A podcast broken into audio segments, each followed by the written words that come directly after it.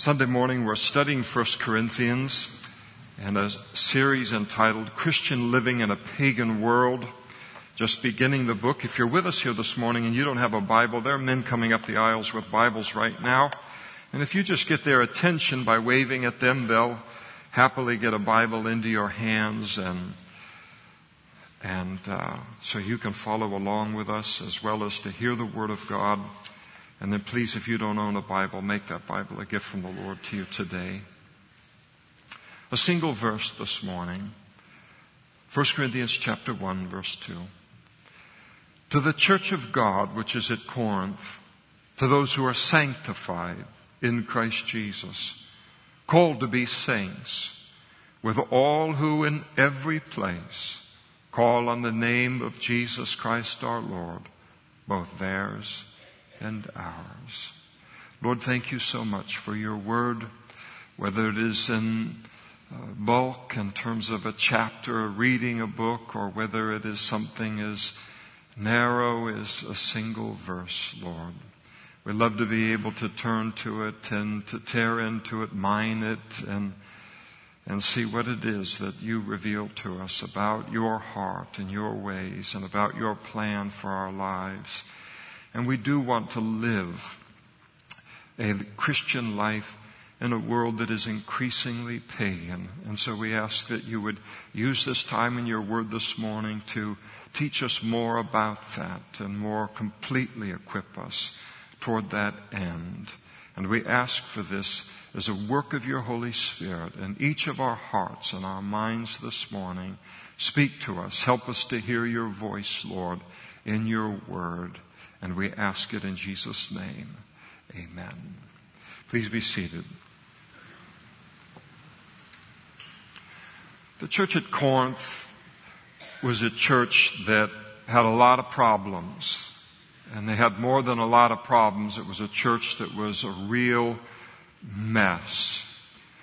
But all of their problems flowed out of one single great flaw that the church possessed. And what church has a single great flaw or any flaw in it except it is also the characteristic of the people that make up that church. In order to turn a problemed Christian church around or to turn around a troubled Christian life, it's important to differentiate between problems or circumstances uh, or challenges that are symptoms as opposed to the core problem from which all of the symptoms flow. The root problem that is at the core of everything. It's important to differentiate between the symptom and the core, symptoms and the core problem. Certainly true in medicine. Go to a medical professional. We expect this of medical professionals. That as we tell them of all of the symptoms that we're experiencing, we don't expect them if we have maybe five or ten new symptoms in our life. This is if we've never experienced this before. My heart is beating faster here and I got this and then all of these things. And we don't want them to give us a prescription for each and every one of those things if it's unnecessary. We want a medical professional to sit and to listen to everything that we're laying out and to try to discover whether all of these symptoms are simply symptomatic of a single core problem, a greater problem in our life. I think about counseling, and we certainly do some counseling as pastors. And you sit down with someone and their life is falling apart, maybe in 10 different directions at the moment. And so you listen and you listen and you pray and you listen and you pray and you listen some more as they're laying everything out to you. And so often as you're listening to so many of the problems that have mounted up in their life that are really undoing them, you come to realize that yes, there are all of these problems and they look unrelated and then there comes that moment in the conversation where you realize, click, you see the core problem from which all of these symptom problems flow out.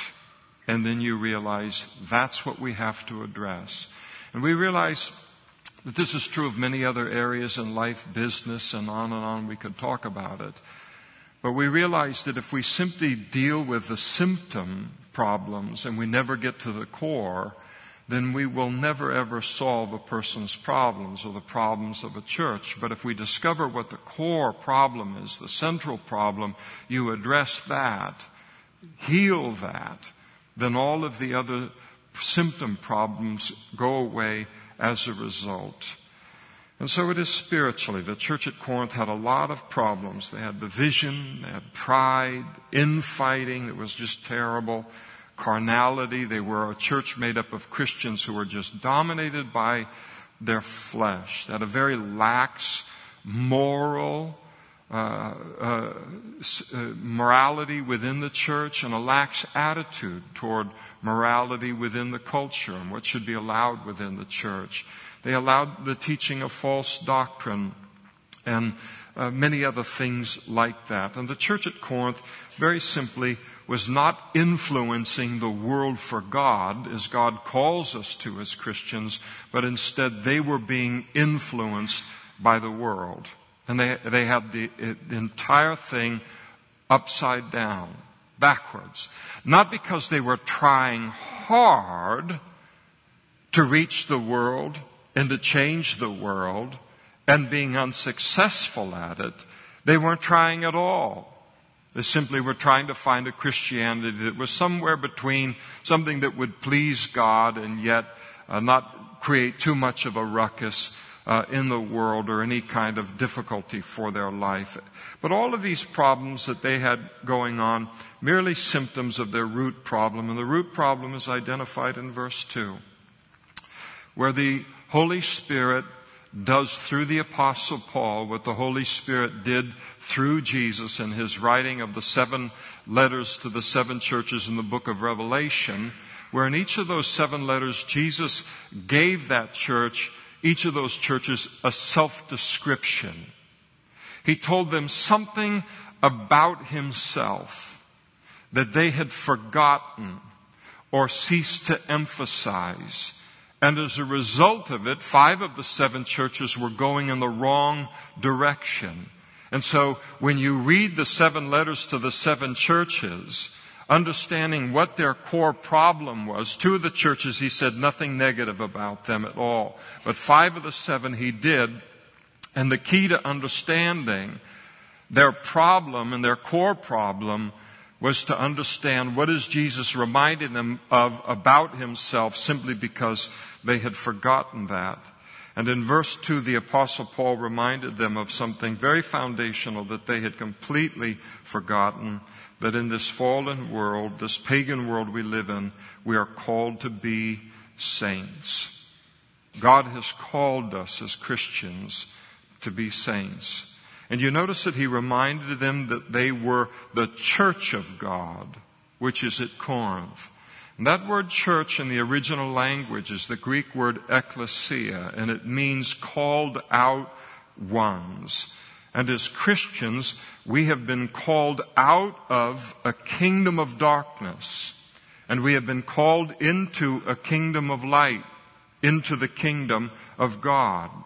I think it's important to realize that when we speak of church related to as Christians, that we're speaking not about a building. It's okay to say, you know, I'm not going to make too much of it. It's okay to say, I'm going to church tonight or I'm going to church tomorrow. Would you like to come with me? And it means you're going to come to 4300 American Avenue in Modesto, California, 945, whatever.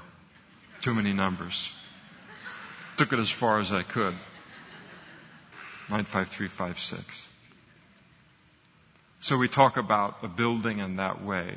We don't have to cease to do that. As long as we realize that you are the church, that I am the church. The church is a living thing. It is the people that congregate within the building. We are the church. We are the called out ones. In a technical sense, if someone were to call the church during the week and uh, make contact with one of our secretaries or receptionists and say, Uh, where's the church located? The receptionist would have to say, I don't have the slightest idea. They're all over the place. And it's good to be reminded of that. We are the church. I think it's also, we want to note that the church at Corinth is called the church of God. And that's critical.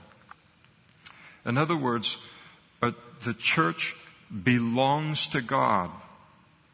The church is blood bought.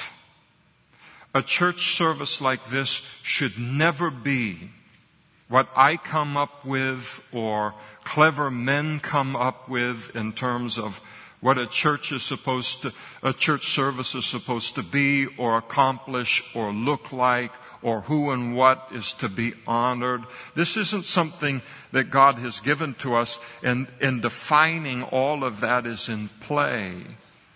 God tells us in His Word what the church is supposed to be, what a church service is supposed to be, but He also tells us what our individual lives are supposed to be like in the world. We're not free to define our own Christianity or what it's going to look like in my life or to what degree I'm going to be obedient to it or disobedient to it or what I'm going to emphasize and de emphasize. We don't have that freedom.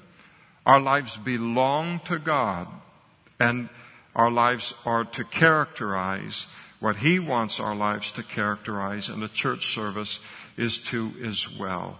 It is a church service, and a local church is to be holy, and it is to be different from the pagan culture around it. And the church is never to become like the pagan world that it is in the middle of. It is to be an influence for God in that pagan culture, and we cannot be that influence unless we are different, unless we are holy. And the church should never agonize over this or wring our hands over the fact that what we ter- teach in terms of morals and values and definitions of right and wrong and sin and righteousness, the truth about the meaning and the purpose of life, the message of how God, uh, of how to be saved and how to be accepted by God. All of this that we teach and we proclaim is to be completely contrary to the pagan culture all around us. Because God intends it to be that way. The church is not to be the world light, the way the beers are developed today. We are not to be accommodating to the darkness of the world, to the ways of the world, and its morality, and its values, and its perspectives, and its entertainments. God intends us to be different. And He intends us to be different for a good reason, which we'll discuss in just a moment. But a church is to be holy, and it's to be known for holiness in the community that we are in. To save my life, I don't understand why we as Christians possess such an inferiority complex over Christianity over the promises of the Bible, over what God makes a human life into as opposed to what the world makes a human life into, that we would ever think that we could make it better by taking two steps or a hundred steps back toward the world. He reminded them also in verse 2 that they are sanctified in Christ Jesus. And the word sanctified is hagiazo in the Greek. And it, we get our word holy from that uh, word. And it means to be holy, it means to be set apart, but it also means to be set apart for God's exclusive use, for holy purposes. And when we became Christians, we were sanctified. Yes, we were forgiven. Yes, we received everlasting life. But at the same moment in time in which we gave our life to Christ, we also became sanctified. We gave our lives to God in order for Him to use the, our lives for His purposes. And when a person comes to God in the right way, where we realize what the world made us into, and hey, listen, we're no innocent victim. We were happy to partake in the sin and the debauchery. We, what the world made us into, what the world caused us to become a slave to. And then one day we find out about a kingdom of God. We find out there's an alternative to the life that we're living. And we come and we into a place like this, somewhere in this community or around the world. We give our life to Christ and when we do so, there ought to be, and I hope there is within our lives, a sense of privilege, of pinch me. I can't believe that I have the privilege of being able to live a life that is completely different from the life I was once living. Most of us come to know the Lord because we wanted to escape the life that we had made for ourselves in our decisions. And I think that there's another group of people that come into the body of Christ they become Christians and they happily lay their lives before God and say, God, I've wasted my 20 years. I've wasted my 30 years, 40 years, my three score and ten, and I give you my life now for the rest of the days of my life to use for your glory and bring some good out of my life before I go to heaven. And there's another group that comes to know the Lord and Maybe their life wasn't all sex, drugs, and rock and roll. Maybe the world looked at them and said, What in the world do you need to get saved for? You're the nicest, most moral person in our whole neighborhood. But we come to know the Lord, those of you who come from that kind of a background, and you realize the capacity that was in your heart for evil, for a love for darkness, a love for sin, a disgust for self, all of the things that we keep hidden from other people, but the enormous effort that's required in doing that. And while we realize that no, we did not engage in those sins in the way that other people did, we fully had the capacity to do so. If we had only been in the wrong place at the wrong time. And then we come to know the Lord and give our life to the Lord. And we thank Him for the privilege of being able to give our lives to Him as a living sacrifice to now use for His glory and for His purposes in this life and in this world. Paul wrote later to this church at Corinth and he said, or do you not know that your body is the temple of the Holy Spirit who is in you, whom you have from God, and you're not your own? For you were bought at a price, therefore glorify God in your body and in your spirit, which are God's. Romans chapter 6. And don't present your members as instruments of unrighteousness to sin, but present yourself to God as being alive from the dead, and your members as instruments of righteousness to God. God, here is my life as an instrument of righteousness. It's been an instrument of unrighteousness all of my life. Now it is an instrument of righteousness. I give it to you, Lord, and I ask you to use me in a powerful way in this world. And then he reminded them that they were called to be saints. That word saints is hagios, Again, it means holy. It means to be set apart. And a saint is one whose life has been set apart or set aside for God's use and for God's purposes. And every single Christian is a saint. Sometimes we think about saints as being some extraordinary Christian. Uh, Roman Catholic Church makes people saints after they've died, and then certain number of miracles are done in their name, or whatever that the, the criteria is. It's completely contrary to the teaching of the Bible. The Bible teaches that every single one of us as Christians are saints. Sometimes we think of somebody as a saint as being someone who's perfect. Even a Christian will sometimes say, listen, I'm no saint. Oh yes, you are. Don't say that. Don't think that. That's to think way too low. We are saints. in the sense that our lives have now been set aside unto God for His use and for His purposes.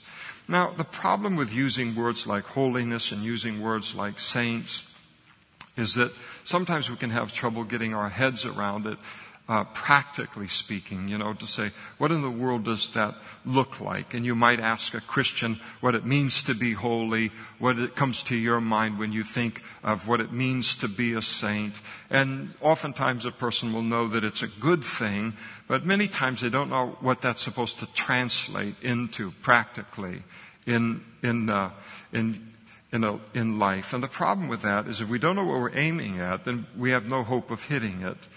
And if we don't know what we're aiming at and we don't know what holiness looks like, then we're going to become victims of religious men who will be happy to come in and make a definition for us of their own ideas of what it means to be holy or to be set aside uh, unto God, their own ideas about what uh, holiness looks like in a pagan culture. The result of that is legalism, which only makes things uh, that much worse. The fact of the matter is, I say it often because until I can say it a better way, that's what I do. The holiest life that's ever been lived in human history is Jesus' life. Perfection. Perfect holiness. In action, in word, in non word, in motive, in doing, the saying, all of these things. Everything about his life was the perfection of holiness. And we need to run every definition of holiness that we've either been raised with as Christians or that we come up with on our own and impose it upon our own life and say, I'm holy now as a result of doing this or being this. We need to run every definition of holiness through the life of Jesus and his teaching and then disregard all of the man-made definitions of holiness that don't look like him. If Jesus didn't say it or do it, if we can't imagine Jesus saying it or doing it, then that something is not true holiness.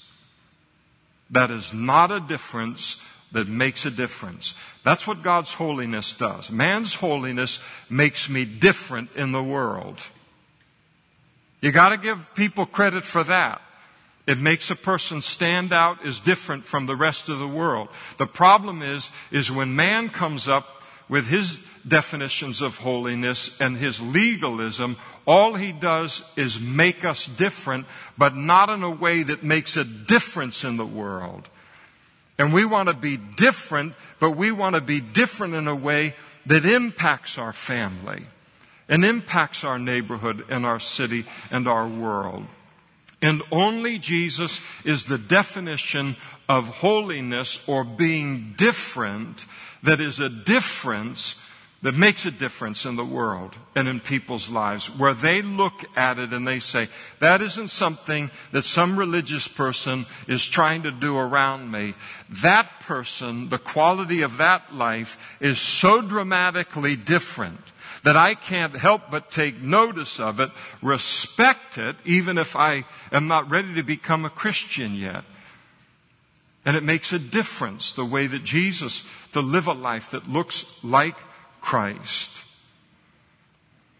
Jesus prayed in John 17 to the Father. He said, I've given them your word. And the world has hated them because they're not of the world, just as I am not of the world. I don't pray that you take them out of the world, but that you should keep them from the evil one. They are not of the world, just as I am not of the world. He was speaking concerning us as his disciples. Perhaps you've heard sometime in your uh, life heard Christians uh, being spoken of as we are in the world, but we are not of the world. And that's what Jesus is saying in that prayer in John chapter 17.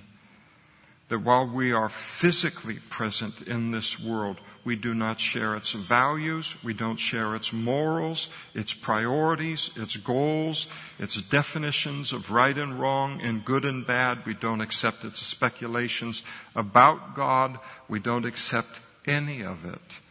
And we live a different kind of life, a Christian life, in the midst of that pagan world.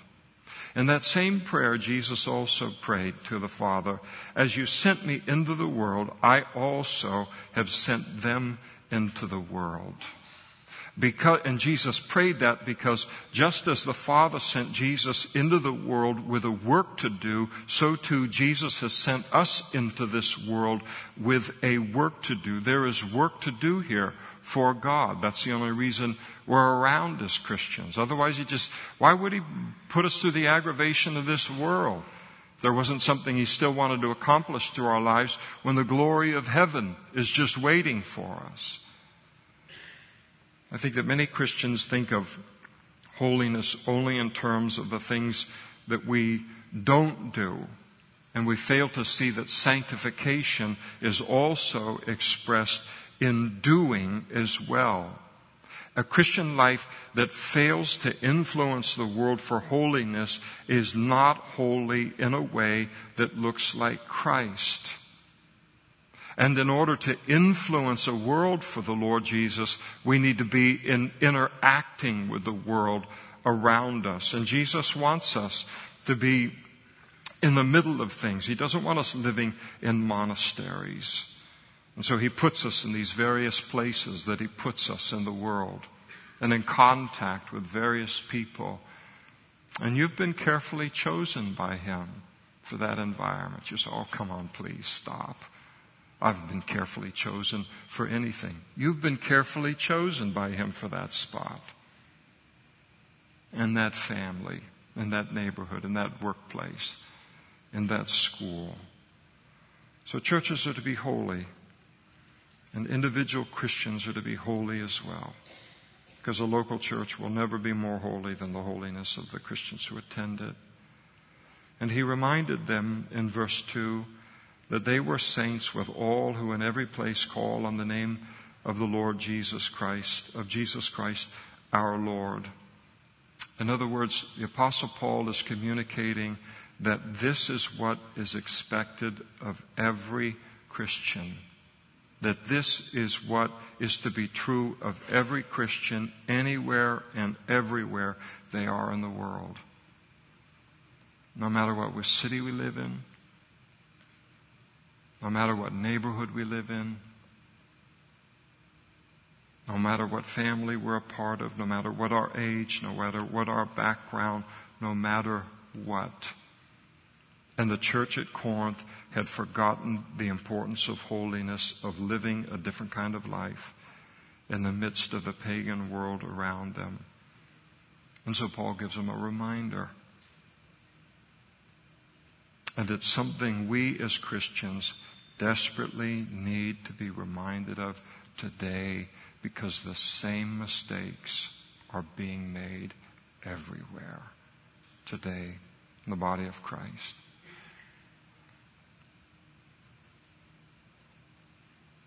Today in some churches, and I'm not, I'm not looking to bash the body of Christ, but I have to speak candidly. The light of could end the sermon, but we wouldn't understand how it applies to our lives the way we need to.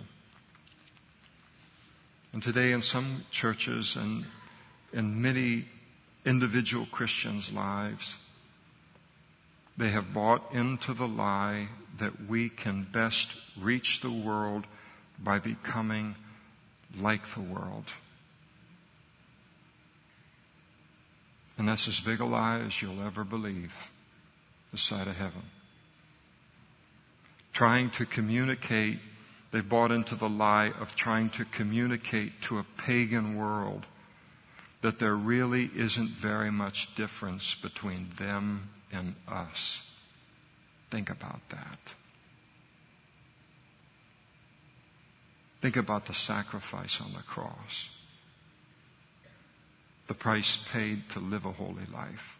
Think about the life of Jesus. And then to believe, and to believe enough to then communicate or give the impression that they believe that there really isn't much of a difference between us and the pagan world. And when you believe that lie, it's going to have an impact. And so the church services then are designed to cater to the carnality of man, the flesh of man. Man becomes the focus instead of God being the focus. Why? Because who is the focus in the world? Man. I, me, myself. And so Christianity becomes this thing where Jesus came into the world to make good men better rather than dead men alive. The services are even designed to flatter and to exalt man and individual men and become personality driven, excitement driven, everything but substance driven. I ask myself when I see this kind of thing, and I see it regularly, people trying to make church exciting by some environmental thing that they do or some exciting personality. But what person is more exciting than God?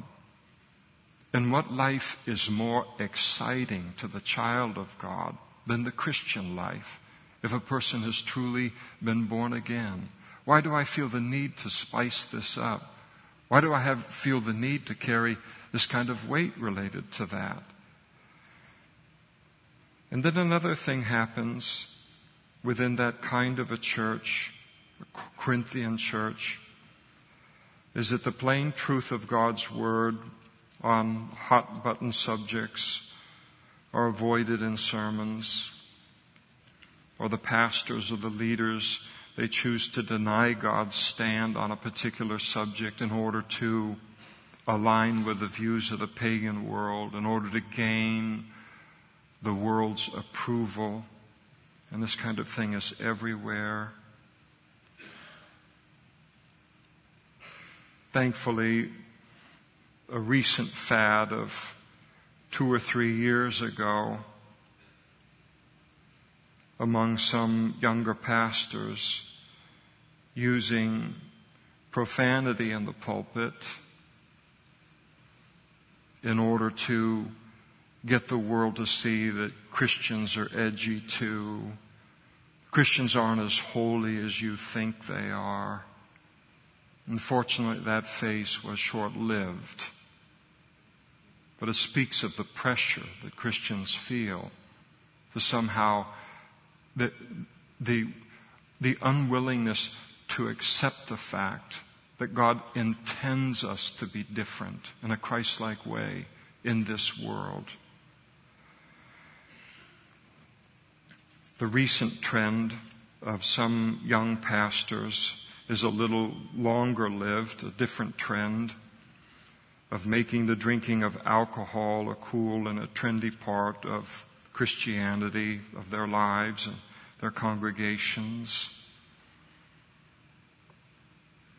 Where you go to the church and you're invited to the church banquet or some kind of a church potluck, or you're even invited to become a part of leadership and you go to the pastor's house and you walk in and there are all the leaders in the church. Instead of being told where the coffee is or the refreshment might be, they're greeted with someone with a beer in their hand and told the keg is in the back and go ahead and get yourself a glass before we start the meeting. Now, who can take that seriously? The emphasis that's given on that. I'd rather have four people in this church attending this church and calling it their church home. And be a place where someone who struggles with the sin of alcohol can come and be safe than to pastor a church of 10,000 where that church is now dangerous and a stumbling block to the weakness of someone's flesh. These are things you don't have to worry about when you take holiness and Christ likeness seriously. I read a newspaper article some time ago and it was written about one of these pastors and the whole drinking thing and the micro beers and all this stuff. And the article cast him as a new breed of pastor who likes to end the day with a couple of beers, just like everybody else. Just like everybody else. Think about that. Just like everybody else. What are we thinking? And the message is, hey, listen, don't think of me as too holy. I'm a lot more like you than you think. I'll tell you, I'm thankful for every older man and woman that took holiness seriously in their life when I was a child. And I got to see something different in their life. And even as a young adult, and even to this day, such a life challenges me and does something good in my life. And this whole thing of becoming like the world, it, it's the acting as if holiness were a bad thing and as if worldliness is a better thing. But I never read of Jesus using profanity. I can't find it in the Bible. I can't even find him using slang for profanity. And I never read of Jesus having a couple of beers at the end of the day in order to take the edge off of a hard day. What I read about Jesus doing is going aside to pray, which makes me wonder how much prayer is going on today in communion with God. And all of this is a great mistake. It will never produce Christ like Christians, it will only produce carnal Christians. But somehow, this idea that we can reach the world by becoming like the world, we can change the world by becoming like the world, it's deeply ingrained in us. That's why we fall prey to it. Jesus pointedly warned us against it. Matthew chapter 5, he said, You're the salt of the earth. And if salt loses its flavor, how shall it be seasoned? Then it's good for nothing, but to be thrown out and trampled underfoot by men. You're the light of the world. A city that is set on a hill can't be hidden. Nor do they light a lamp and put it under a basket, but on a lampstand. And it gives light to all who are in the house. And let your light so shine before men that they may see your good works and glorify your Father in heaven. He calls us the salt of the earth. Salt was used in that day as a preservative against corruption and rot. And he says that's what we are as Christians spiritually. We are a preservative against the moral corruption, the spiritual corruption of the world around us. We're not intended to accommodate it. Salt arrests corruption because it is a polar opposite of corruption. It is distinctive. It is different than rot in corruption. And that's what makes it valuable. If it was corruption, it can't stop corruption. Our value is that we're distinctive, that we are different, that we are holy. And it is only a holy people, a Christ-like people, that are going to make any difference in standing against a growing immorality in the world.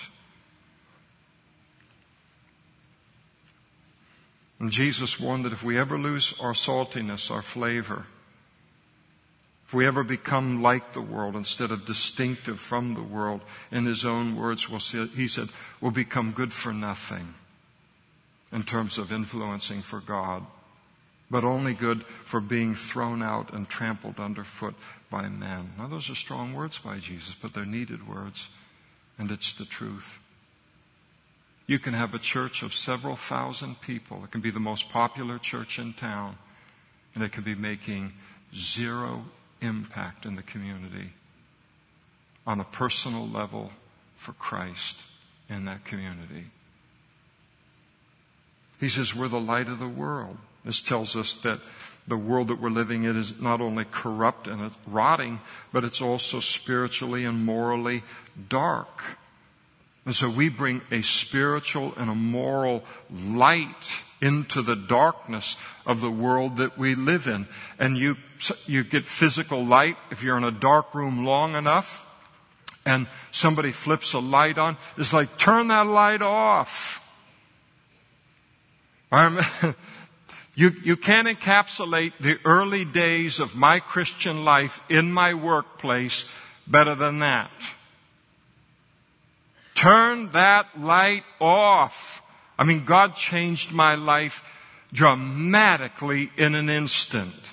And not everybody was happy about it. And I didn't have to put anyone in a headlock, corner them, you know, with, you know, a big hammer or something like that and say, you're going to listen to the gospel, I'm going to clobber you. All you have to do is live a life like Christ. Stop talking the way that we once talked. Stop acting the way that we once acted. All of these things. And in the same way that light brings discomfort to the eyes of someone who is used to darkness, our lives will bring conviction to other people's lives. But that conviction is the start of coming to know God and beginning that path to coming to know God. But Jesus said that's the way that it's going to be. It, our lives will create discomfort. It will expose what is dark. Jesus declared himself to be the light of the world. And in his current absence, so to speak, he says that we are to shine as lights on his behalf in this world. And you cannot live the Christian life without causing unholy people to be uncomfortable. Would you believe that your heart? Just accept that. We cannot live a Christ-like life without causing unholy people to be uncomfortable. But that discomfort is the start of their journey to coming to know Christ. And that's what makes it worth it. They see there's a different kingdom, a different kind of person that makes up the kingdom of God. And he said, We're a lampstand. You have a lampstand, you put a lamp, or a lamp, you put a lamp on a lampstand. You don't put a basket over it, you don't hide that. He says, By living a holy life, we are providing something very valuable to the world light, spiritual light, moral light. So why would we hide that? And if we live a holy life, then God's, then people are going to see our good works and ultimately glorify our Father who is in heaven. And that is how we influence a world for God. It is not our problem to change this world for God. It is not my problem to reach this city. That's God's problem. It is my problem and your problem, so to speak, to simply live the life that God has called us to live. And then allow God to make much of that life in our doing and in our speaking. So often we think we just all this pressure. We've got to reach the city. We've got to reach the world. There's a great thing to seek the Lord in prayer. Lord, what do you want to do to speak to our city, to reach our city? All of that is good, but we don't carry the weight of that. And if I feel like I've got to get them, somehow reach them, I've got to do God's job in their life, then we can end up compromising who and what we are in order to get them into the door. And then we do a disservice to them if they run into something different than Christ once they get here. And we live a holy life under what motivation? The motivation of the Holy Spirit to be like Christ. But we do so as debtors. Someone lived a Christ like life and was instrumental in us coming to know the Lord. They shared the gospel with us. They lived a life that was consistent with that gospel, consistent with the Word of God. And then God used that to begin bringing us to the Lord. And because someone or some group of people did that for us, we are debtors now to then do that for other people. The Bible says that everywhere in this world today, God is working in the lives of every man, woman, and child to bring them to Jesus for salvation. That's what He's doing. All day, every day, in every human life. That's what He's working to do.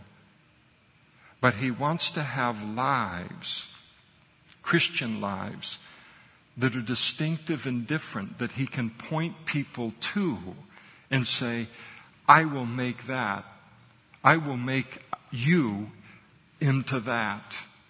You know the change that I brought about in her life and in his life. You know the miracle that is the life that they're living right now. I'll do the same thing in you. And there's a whole world of people that when they come into God, contact with God through our lives, they are not looking for a watered down version of Christ or Christianity. They are looking for a Christianity in all of its robustness, in all of its difference, in all of its holiness. It will not put them off at all. It will be what makes Christianity attractive to them. And we need to realize that that group of people are alive in this world. And they have a right to see that kind of person and then come to that kind of church and church service. I'll tell you, when I became a Christian, when I finally got sick of the world and more sick of myself, I wasn't looking for some in between thing or some something that would change me on the edges. I was looking for a completely different kind of life. And I found it in Christ. And I found it in the church that I started to attend at that critical moment in my life of settling the issue of Jesus' lordship in my life. And they're out there waiting. And a person that hasn't been brought to that place where they're wanting something different. They're wanting to live a different kind of life. Jesus is attractive to them. Holiness is attractive to them. If they haven't reached that particular point in their life, then there's a greater work of the Holy Spirit to be done for them then to appreciate Christ and what He has done for them. But that group is out there looking. And God intends that they would see that kind of difference in our lives. And what's required in all of this, the call to holiness, behind all of it, is a desire for people to come to know Jesus and to be saved. If I don't care about the world, if I don't have a burden for people to come to know Christ, then I will just settle into my little carnal, lukewarm, petty, small, pathetic life with my fire insurance on my way to heaven. But anybody who has a true burden and concern for the souls of men and women and children in the same way that someone had a burden for our soul is going to take holiness seriously in order that people might see the kingdom of God in us and through us and see evidence of what God is able to do and willing to do in their life as well. We will never, ever reach the world or influence the world by becoming like the world. We will reach the world and influence the world by living a life like Christ, by simply obeying God's Word. And I think that sometimes it's good to proclaim the truth out loud. It does something good in us to say it. So maybe you'd be comfortable in repeating after me. I'm supposed to be holy. I'm supposed to be different. Holiness is a good thing, not a bad thing. Holiness is a privilege. Amen. Let's stand together and we'll pray.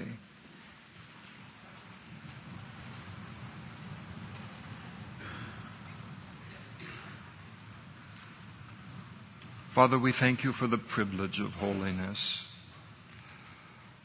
Not to just be different, but to be different in a way that looks like Christ. to be different in a way that makes a difference, that gives your Holy Spirit something to work with, Lord, in drawing people to you and to your kingdom.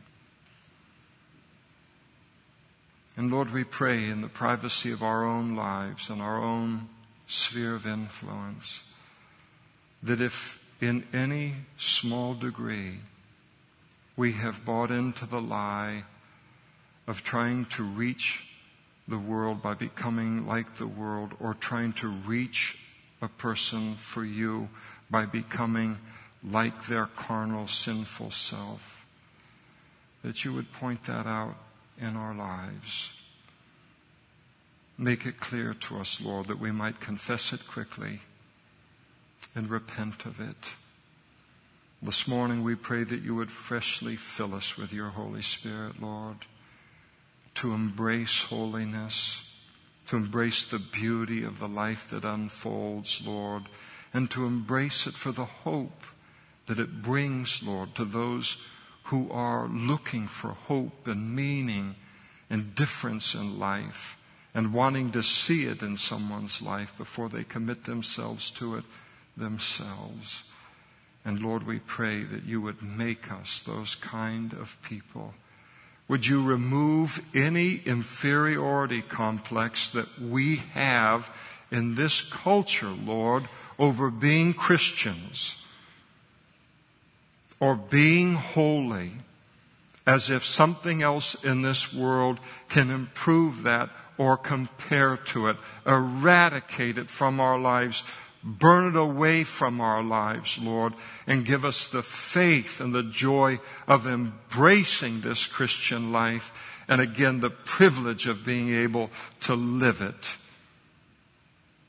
Give us that kind of a high and beautiful way of looking at things and anywhere that any of us are living, even an inch below that, Lord, we pray that you would burn that off of our lives this morning as well. We confess to you that we're living the greatest life a human being can live, and we give you praise for the Savior and the blood of the Savior that made it possible. We praise you this morning in Jesus' name. Amen. If you stand here this morning and you